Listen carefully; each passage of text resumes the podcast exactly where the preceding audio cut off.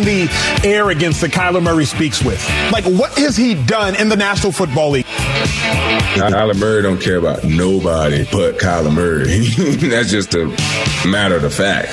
Yeah, just a few of the arrows headed the way of Kyler Murray this week. The first one from Emmanuel Acho of FS1, Speak for Yourself, talking about arrogance. Then that was the thesis statement from Patrick Peterson's discussion on a podcast with Bryant McFadden. Kyler Murray don't care about anybody but Kyler Murray. I said it in the tease, though, coming into this discussion.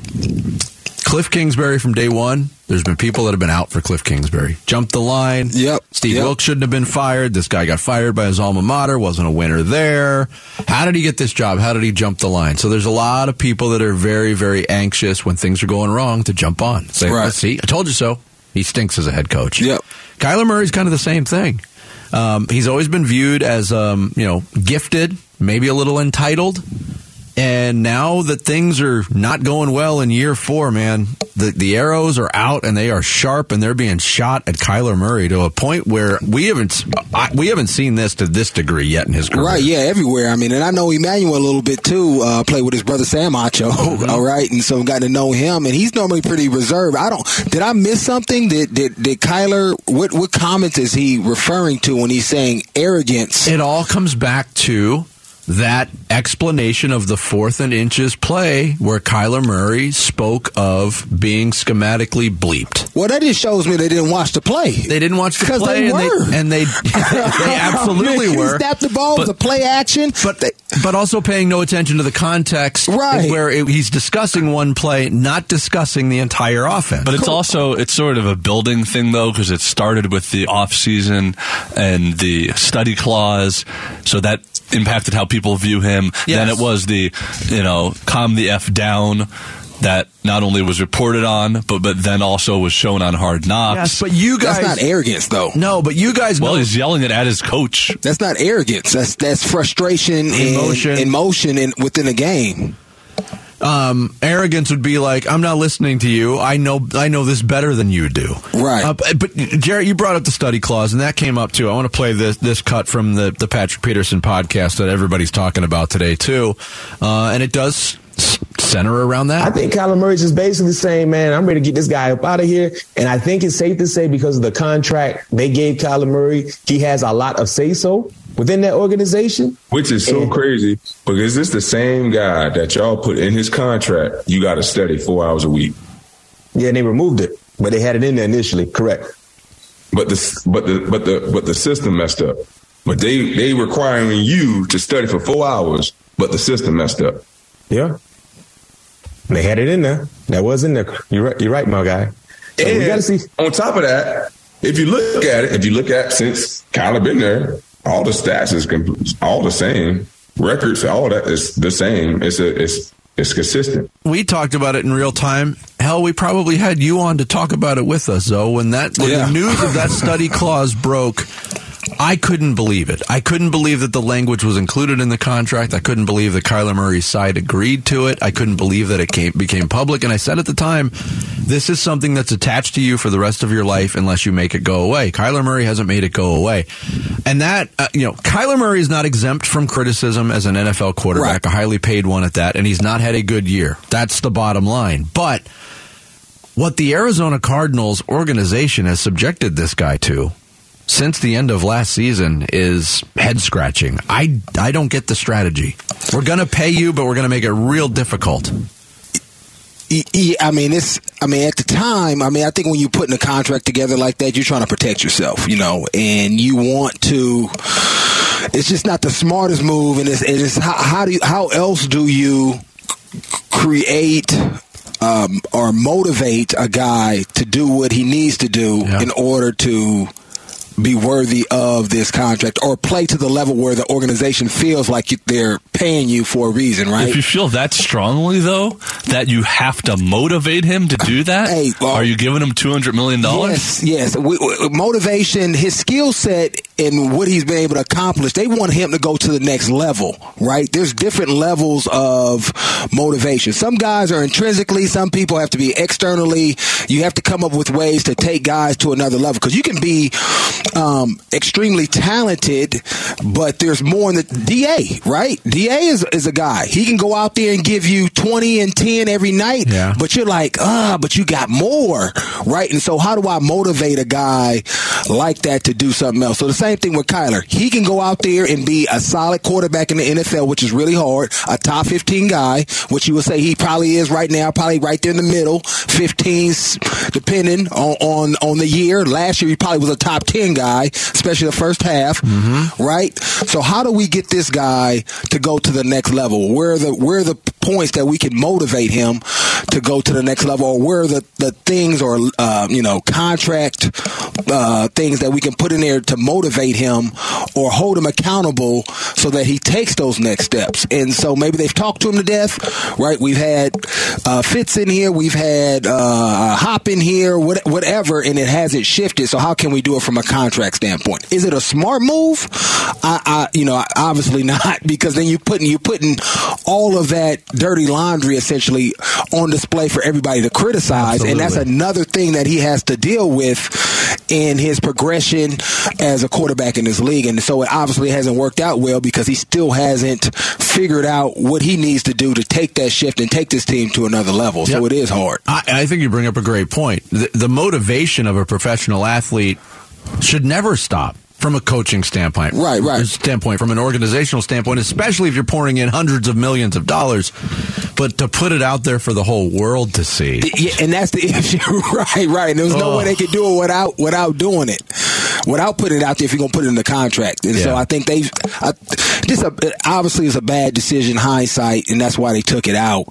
But at that point, the damage had been done. But you always, as a coach, you're trying to figure out, how do I get a guy, if he's not in a position where he does it himself, to take his game to another level. Yeah, one last point on the Patrick Peterson podcast, and we kind of joked around it before, like the amount of time that Patrick Peterson has spent talking about the Arizona Cardinals as a member of the Minnesota Vikings is somewhat puzzling. We get it's a podcast, and I kind of brought up the, don't you worry about your own business before you broadcast your thoughts on somebody else?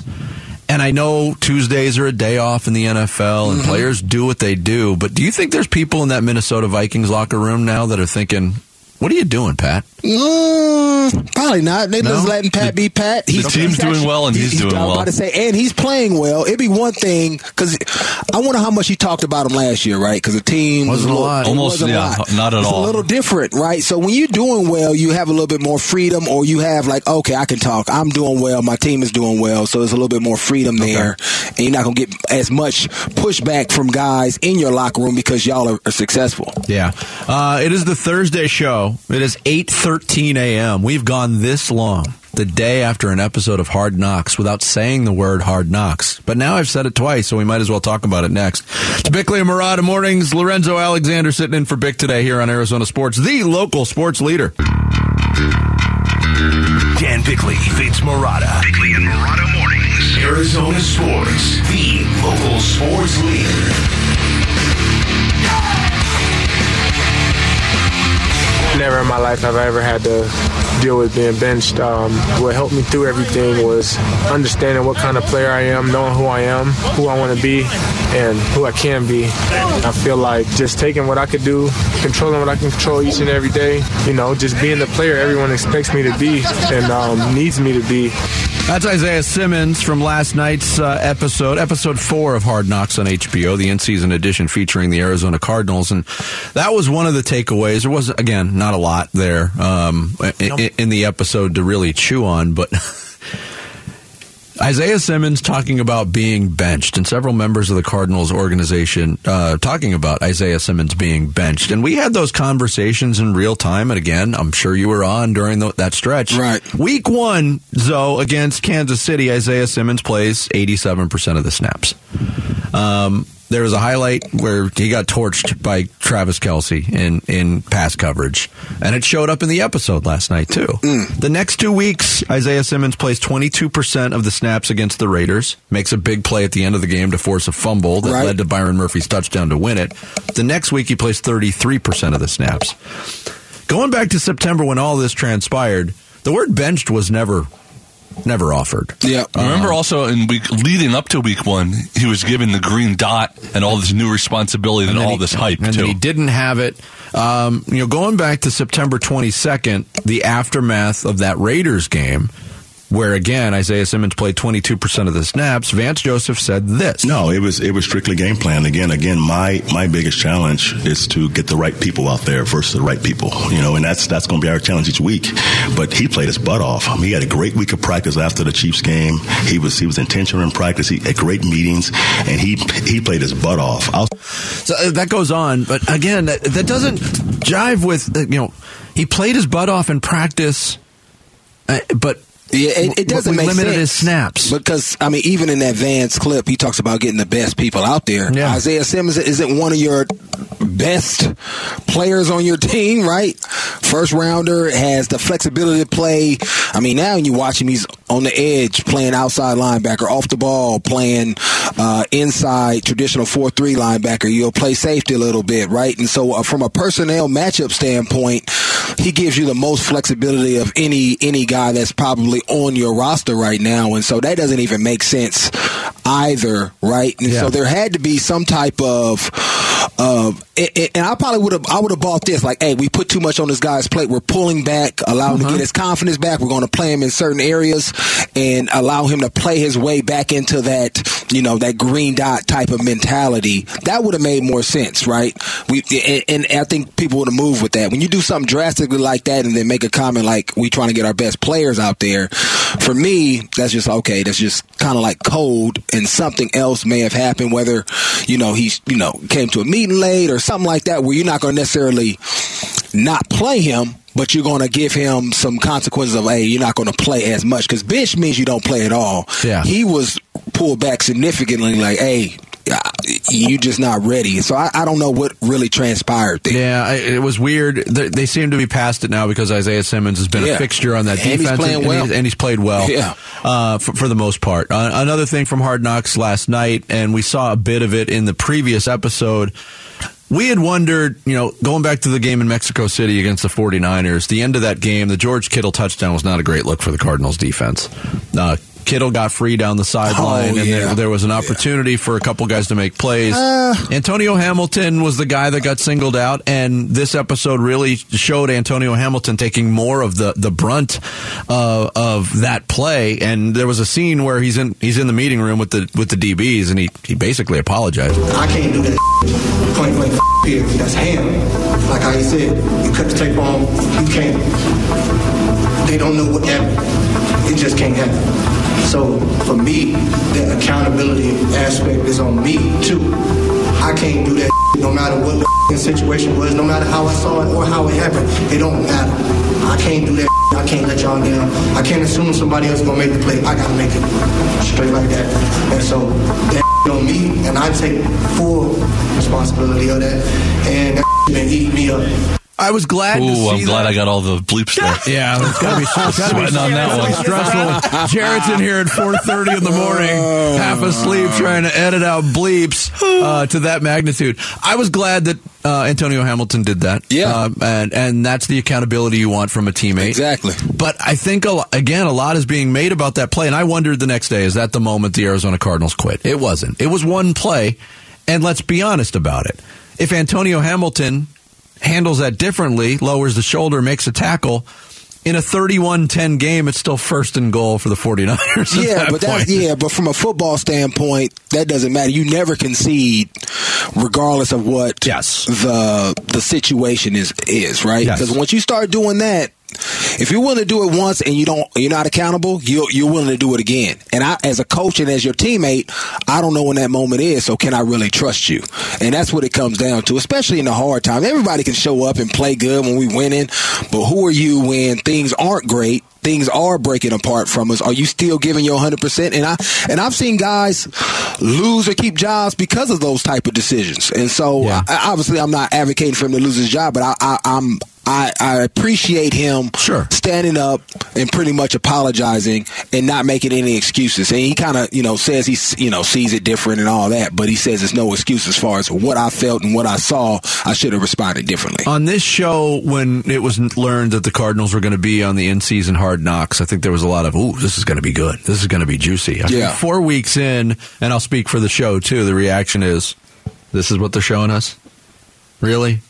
I'm curious to get your viewpoint as a guy who spent so long in the NFL and was in locker rooms. It's fascinating for us on the outside to a degree, again, before these episodes. But do players get into Hard Knocks at all?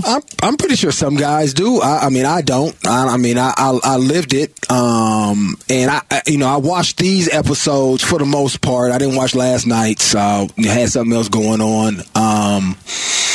But you probably didn't feel like you were missing anything either. To talk about it, but yeah, like for example, we see the Eno situation happen, and there's no way they don't catch something, part of it in the locker room, because they're set up for all that. They get all the game speeches, and somebody gets a game ball, they're set up to give you something. And obviously, when I'm not in a locker room, I want to see, what really happened? Everybody wants to see what really happened. I know what happens in between plays or on the sideline, or, you go to Mexico. Of course, they're going to follow around certain guys that have hair.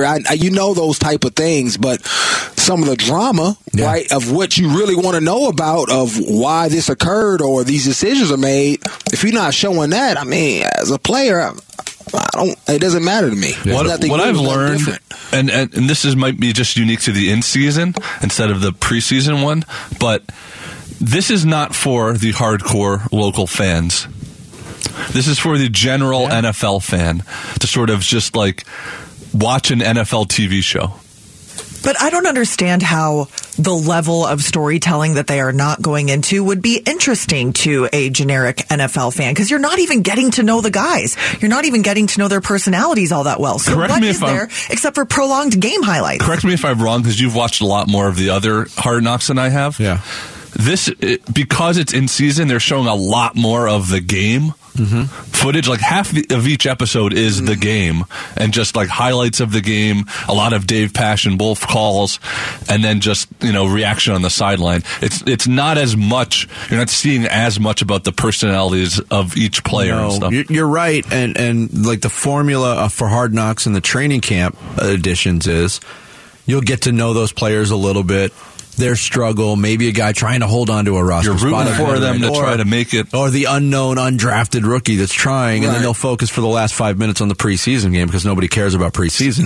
I think HBO and NFL films, quite honestly, and I feel justified in saying this from what I've seen for 4 weeks, I think they're struggling with coming up with a presentation strategy on the in-season stuff. There's a lot more at stake. And then you factor in the franchise's desire to keep things under wraps to a degree. There's a feel in training camp, Zoe, and you could speak to this. Yeah, you're rooting for guys. There's hard work being done, but it's just about the pursuit of a roster spot. It's not about the pursuit of a championship yet. Right, so it changes the whole view of the show. Yeah, it's different dynamics, but and then guys' time. Right, I'm playing a season. I don't necessarily want a camera following me around. But the first episode. Getting to see Buda Baker with his sister, I thought that was cool. That was cool, dope, right? You saw people outside of the element. And so maybe if they focused on a little bit more of some of those stories, obviously there's some negative, but there's a lot of positive that guys are doing that I think would help elevate, to Sarah's point, getting to know guys, what drives them behind them. I know a couple of guys will allow you to come, hey, what do I do on my Tuesday with my kids? Am I picking up, dropping off, and how I prepare for a game, and this is how I manage life as a married man, a father, and a football player. We saw a little bit more of that, too, not just the negative stuff. I think that would add a lot of depth to it as well. Yeah. J.J. Watt learning how to change a diaper. Yeah, I would watch that. Yeah. Those are real experiences that people would, you get to know guys deeper. One single shot of Kyler Murray away from the facility or the team, that'd be good. One! Haven't seen that yet. No. You can text your thoughts to the FanDuel text line at 620-620 right now. Coming up next, Devin Booker was ungodly last night in scoring 51 points, but something else is brewing with the Phoenix Suns on a positive standpoint. We'll get into that positive next. It's Bickley and Murata mornings with Lorenzo Alexander in for Bick today here on Arizona Sports, the local sports leader. Doing what I'm supposed to do. Not taking plays off, putting pressure on the rim, and just finishing my rolls to the rim to try and get my hands on old boards and just close out possessions on the defensive end. I think we did a good job on just being in shifts and just making it a little challenging for guys to get to the rim, although they did do their thing in transition. But when it was a full court set, it was pretty hard for them to get into their flow of offense. Devin Booker is getting the headlines today, and rightfully so. When a guy goes 20 for 25 from the floor, 6 of 7 from three-point range, scores 51 points in 30 minutes of basketball, that's a pretty rare accomplishment. Devin Booker has been unbelievable, but DeAndre Ayton supplementing what Booker did last night, Zoe. 30 points, 14 rebounds. Got to the free throw line 9 times, made 8 of them, blocked a couple of shots. He is turning into the player that we had hoped for, had expected, had seen glimpses of, and he's doing it more consistently. He was talking there about his double-double streak, which has reached 7 games. That was the thing that, DA came into the league. Hey, this is a guy that can roll out of bed and get, 18 and 10. Right. It's one thing to say it. It's another thing to do it. He's doing it right now, and he looks like a newly motivated player, and it's very exciting to watch. Yeah, and I would agree with you on that point. And, I'm still I'm using my patience, just want to see how long this continues and seeing him stay locked in. And I know it's great to watch and see. And to your point, I think I'm always worried more about how it looks versus what he does, right? To your point, you could get 20 and 10 whenever. Is he physical? Is he, dunking on guys? Even though he can lay it up, just that physical presence that are like little things that, I know 2 points is 2 points, but me jamming the ball versus me laying it up sends a different message to the opposing team of what type of game, setting hard picks, all those little things, right, add up over a course of a game. Bick is not here today, but you sound like Bick when you say this stuff, because we've had these discussions for years. It's not necessarily about the production as opposed to the eyeball test, right? But the exciting part is both of those things are coming together right now. And that's the cool part. The production is there, and he's knocking people around and doing it. Yeah, and so that's why I'm excited for him. I know a lot of people are. I know even Monty is like, this is why I've been on you. This is why I'm stressing these things, because you can do this game in and game out. And that is, I think, the telltale sign when a guy starts to shift from being a good player to start, I'm a great player, I'm a difference maker, is when you start closing that gap of great game, okay game, great game, okay game, and you start stringing them together week in and week out. And I think somebody was talking, obviously 82, getting it from being like he gives you 20 great games to getting that up to like 40 to 50 games of the 82, where it's like, okay, I see you, and then that's who he's going to be in the playoffs versus this. Which one are we going to get? Instead of hoping, you know who he's going to be. Yep. Here's Monty Williams talking about his big man turning his season around at this point. I don't know. I think for me it's always about the consistent work. Whether you're going through a tough stretch, not getting off to the start you want to, you just keep working at it. We have a phrase, reps removed out. If you get the work in, you can trust the work, and he's been working his tail off this year, whether it's in the weight room or extra work with MB. I think over the long haul, the guys that work, sooner or later it's going to pay off for you. And, he's certainly gotten himself into the kind of shape that it takes for a guy to put up these kinds of numbers. I think that's part of it, too. Probably a few other variables I'm missing, but I think when you put the work in, you run into nights like this or seasons or moments like this during the season, and I think that's something that he should be proud of but not satisfied with.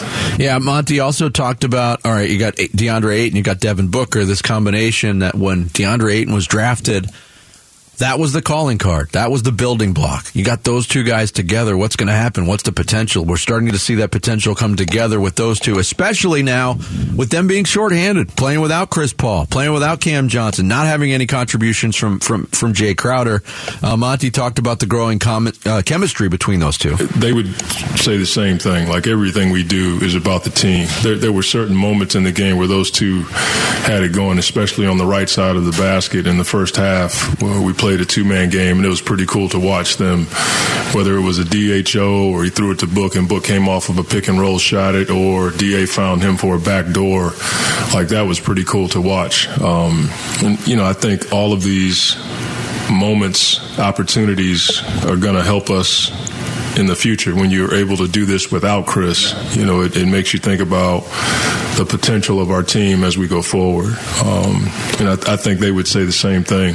If not for the spacing on the backside, it doesn't open it up for those two to play the way that they did together tonight. Those two combined for 81 points. It's the first time the Suns in their history have ever had a 50-point scorer and a 30-point scorer in the same game. That doesn't happen a lot.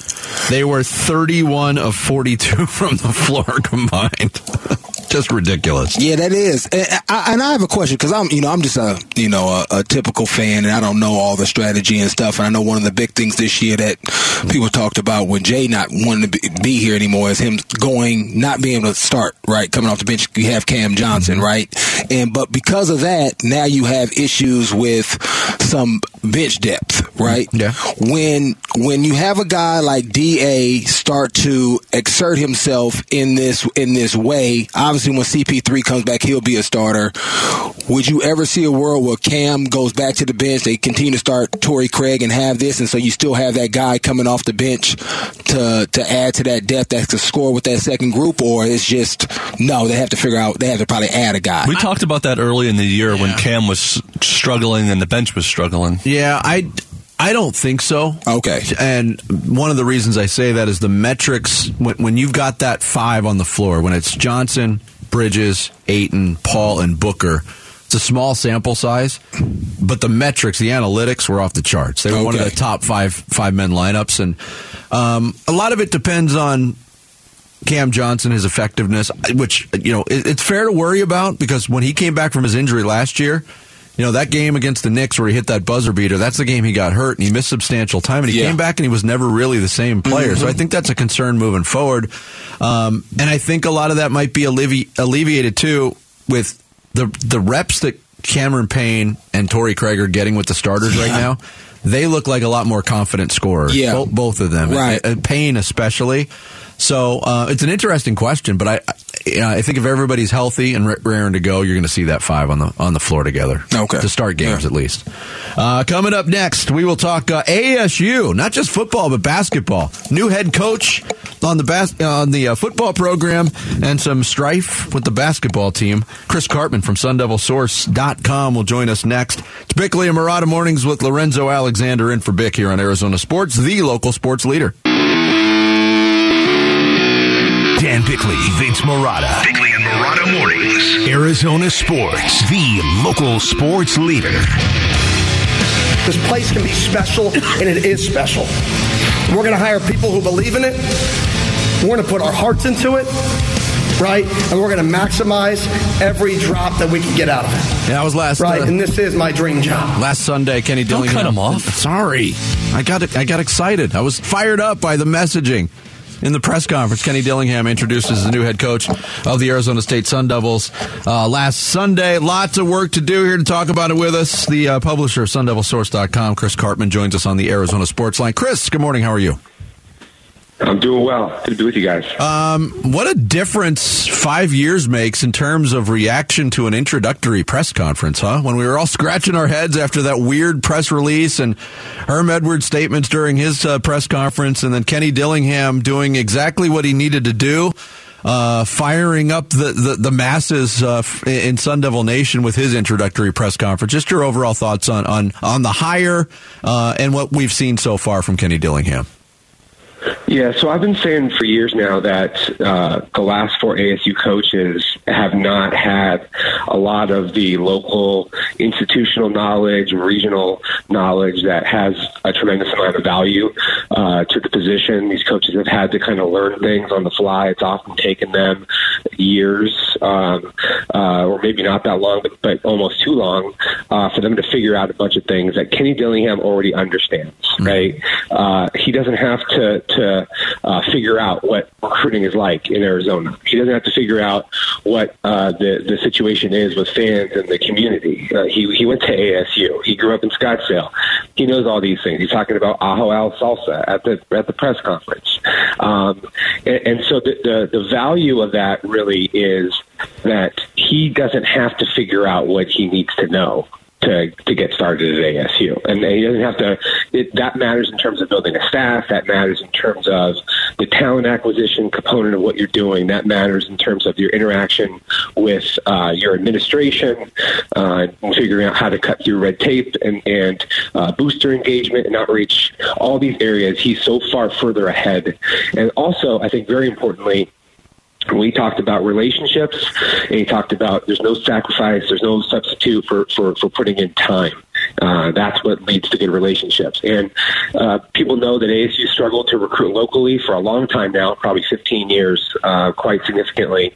And what Dillingham does is he brings someone who understands that he might not get kids the first time around, mm-hmm. but in the transfer portal era, he'll have an opportunity to get those kids on a bounce back if he wants them due to the time that he's putting into the relationships on the front end. Which I think is a very important point, because there's been such a stress put on local recruiting, and yes, it does need to improve. But for me, it's still very simple. Yeah, you add the NIL factor in the last couple of years, Chris, but the reason why local kids weren't coming to ASU to play their college football is ASU wasn't winning enough football games. So those two things, and that still needs to happen in any formula. How far away are they from being able to do that in your mind? Well, look, so the NIL thing, over the next year to 2 years, I think people are kind of come to understand that a lot of the numbers that are out there are not very accurate. Yes, Jordan Addison's getting a huge amount of money, and ASU can't compete for those types of guys. Uh-huh. But there's really only probably a handful of players in the Pac-12, mostly at USC and Oregon, who are commanding six figures in the NIL marketplace. And everybody else, there's a lot of talk about they might get numbers or things are promised to them, but then they get to schools and it's not that easy to actually get that amount of money. So, Ken Dillingham's not going to be able to just walk in and automatically convince everybody, hey, you're not going to actually get that much money if you go somewhere else.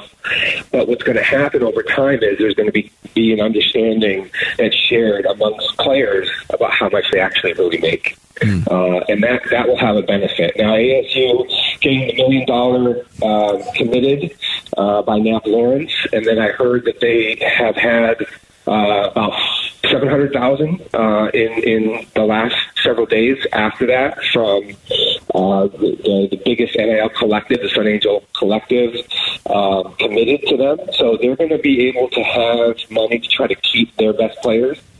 Elijah Badger, Jalen Conyers, I think those guys are probably the most worthy and capable of going out and getting some money on the open market if they decided they were going to try to do that. They have no indication as yet that they are. But just the ability for ASU to try to keep some of the top players on the roster, and then also see if there is some targeted opportunities to go out and grab a few players that could have a big impact, especially probably on their defense. Hey, Chris, it's Lorenzo Alexander here, and I have a ton of friends that are obviously ASU alum and love the program, and last night we were actually talking over dinner, you know, about the collective. They already been hit up, you know, donate, be a part of the collective. How does that work, or how do you think it's going to work as far as keeping the players that you mentioned, seeking out other players, right? Because in the NFL, it's very streamlined, right? You have a GM that attributes a certain value to certain free agents. How is that going to work? How is that going to be managed, you know, at the ASU college level? Yeah, so I think really there's no secret who the best players are on a college team. Like, everybody kind of knows, oh, that's wide receiver one. Oh, that's ASU's best offensive lineman. That's their top pass rusher, right? And so essentially, and by the way, the coaches, they're not going to be shy about saying those things. Like, they're going to publicly put out there into the ether, hey, these are our best players. These are the players that are most important to what we're trying to build going forward. And basically, you have this collective, which they're listening, they're absorbing all of these statements. They have relationships with people who know the coaches. So from a who's already on the roster standpoint, that's going to be pretty easy. Now, a more difficult thing is, which players are out there that are uncommitted, that are high school recruits or transfers who could command money on the marketplace. And I think what's going to happen is the public reporting about those players, where they're at in terms of the schools that they're considering, if they are seriously involved with ASU, and to what degree. Those are the things that are going to probably end up being cues for the NIL collective about, okay, this is somebody that we need to understand what the value is on this person in the marketplace.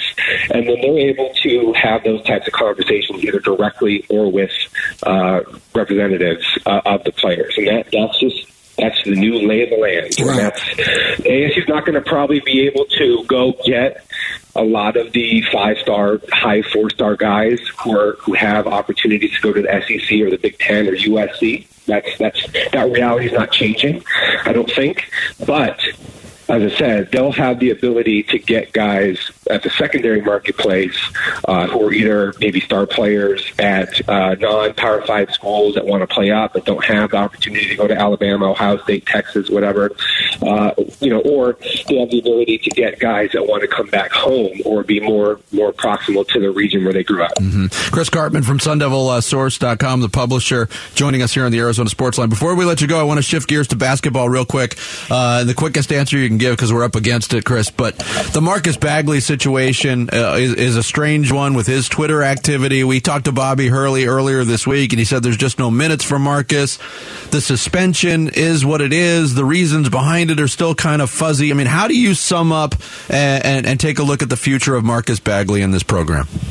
I think it's clear what happened was there was an incident after the NAU game. Bagley admitted it. I've heard that was the case from other people. Some things were said that shouldn't have been, and everybody kind of agrees about that part. But then after that, what happened was Hurley wanted to keep the whole incident in-house and how they were going to deal with it in-house. He was basically saying, which a part truth, but not the entire story, but true, that other players were doing well, that there weren't minutes for Marcus at that point in time because of the way that they were playing and how deep that they were. There was another component to the story that he decided to not tell because he wanted, again, to keep that private. Bagley was deciding that he was going to air out a lot of these things. And it was the airing out of the information on Twitter that caused the issue, not the fact that there was a public acknowledgement of Bagley being wrong. Yeah, what a mess. Do you think we see Bagley back in uniform anytime soon? I think it's very unlikely. I would say that there's a very high chance that he doesn't play for ASU again. Because the second tweet, which he then deleted, about telling players, be careful about where you go to college because coaches will say anything to build you up and then, tear you down or whatever he said. I'm paraphrasing, but that doesn't work. You can't do that after you already know why you got in trouble and why you weren't playing to begin with. We're in this era where young athletes feel like that it's okay to go and just put everything on social media. And it isn't. Your coach, especially in college, gets to decide what the rules are about those types of things. Mm-hmm. Just because you are a star player in your own mind, you think you're important and you're super valuable and you're going to do whatever you want to do. It doesn't work like that. And so this is a lesson, I would say, more so for players to understand that you're going to have to adhere to the rules wherever you go. And there's no reason why Hurley would want Marcus Bagley to fail. He spent the last two seasons trying to massage the situation when he's been mostly on the sidelines due to injuries and saying nothing but positive things about him. Yeah, Chris, great stuff. Appreciate the time as always. We'll talk soon. Thanks a lot. Thank you. Chris Karpman, publisher of SunDevilSource.com, joined us here on the Arizona Sports Line. 9 o'clock is upon us. That means social studies is around the corner with Sarah Cazell. It's Bickley and Murata mornings with Lorenzo Alexander sitting in today for Bick. Here on Arizona Sports, the local sports leader.